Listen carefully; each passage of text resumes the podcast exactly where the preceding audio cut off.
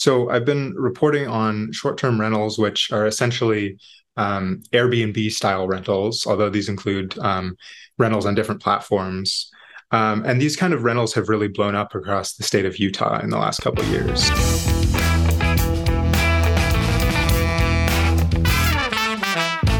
Good Tuesday morning, and welcome back to the Daily Buzz. I'm Palak Jayswal.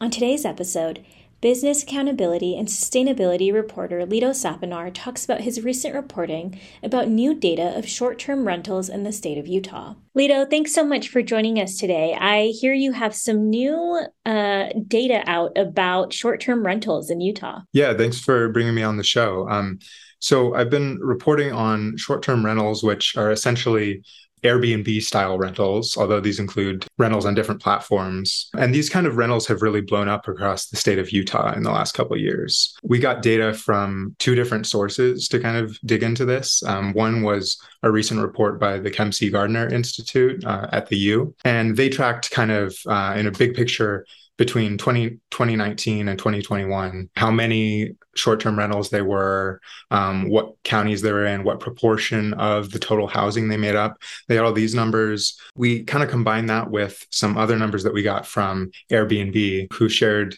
information on uh, how much Airbnb hosts were earning in different counties in Utah. Um, most of their data was focused on the more rural counties and and the ones that had the most Airbnbs essentially. So this was really interesting. We kind of could combine these data sets, uh, make a map to kind of show you where are the spots in Utah that are really crowded, crammed with Airbnb style uh, housing. And, and then also go out and talk to some people. So we got to talk to a few people who were running uh, Airbnbs or Airbnb style rentals, um, see how it was making an impact on them, um, in some cases, it w- had really played a big part in people's life and livelihood, enabled them to stay in uh, rural parts of the state where they might not otherwise be able to find work. But there's also concerns about, uh, you know, the housing shortage, and one of the um, the county that has the highest proportion of uh, of these rentals is Summit County. It's got, I think, six thousand rentals, and that makes up a amazing 23.3% of all housing in the county, uh, which is just a kind of ridiculous ratio. So they're they're dealing with issues from that. You know, you mentioned something earlier, Leto, about how, you know, I think there's kind of, in general, a negative connotation when it comes to short term rentals. Um, but you talk to some people who have had a really positive experience running these types of venues, right?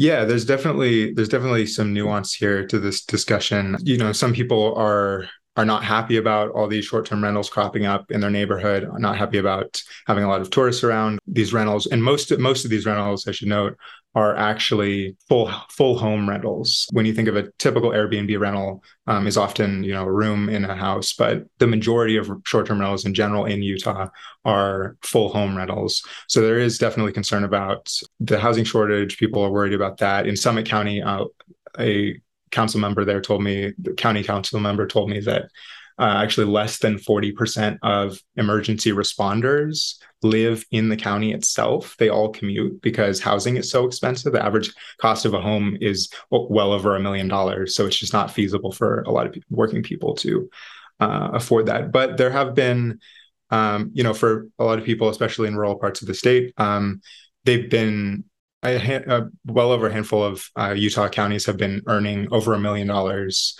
in the last year from these kind of rentals uh, just through Airbnb. So it, it's made a, that tourism money has made a pretty big uh, impact for a lot of people. Leto, was there any shocking data that you were like came across when you were reporting this story that you think people should know about? Um, I think the the fact that you know as much as uh, a, in some cases like a, a, fifth or almost a fourth of housing was taken up by by short-term rentals uh, was pretty astounding. There's also uh, i just didn't realize that uh, i think the the highest earning county made uh, around 60 million in in airbnbs alone. Uh, so i just didn't realize it was that big of a market yet. And we're talking about a huge increase like 27% uh, increase in the number of Airbnb style rentals um, from 2019 to 2021. So it's really it's really expanding fast here, and I didn't realize what a big market it was before I started my reporting. Wow! All right. Well, thank you so much for joining us today. Yeah, of course. Thank you. And in case you missed it, food reporter Stefene Russell and I went on a quest to find the best chicken tenders in Utah. We ranked the best throughout the state, found at gas stations, movie theaters, and everywhere in between. You can read that piece online now. And that's it for today. I want to give a huge shout out to Danny Rubio for producing today's episode and the Salt Lake City band The Pelicans for our music.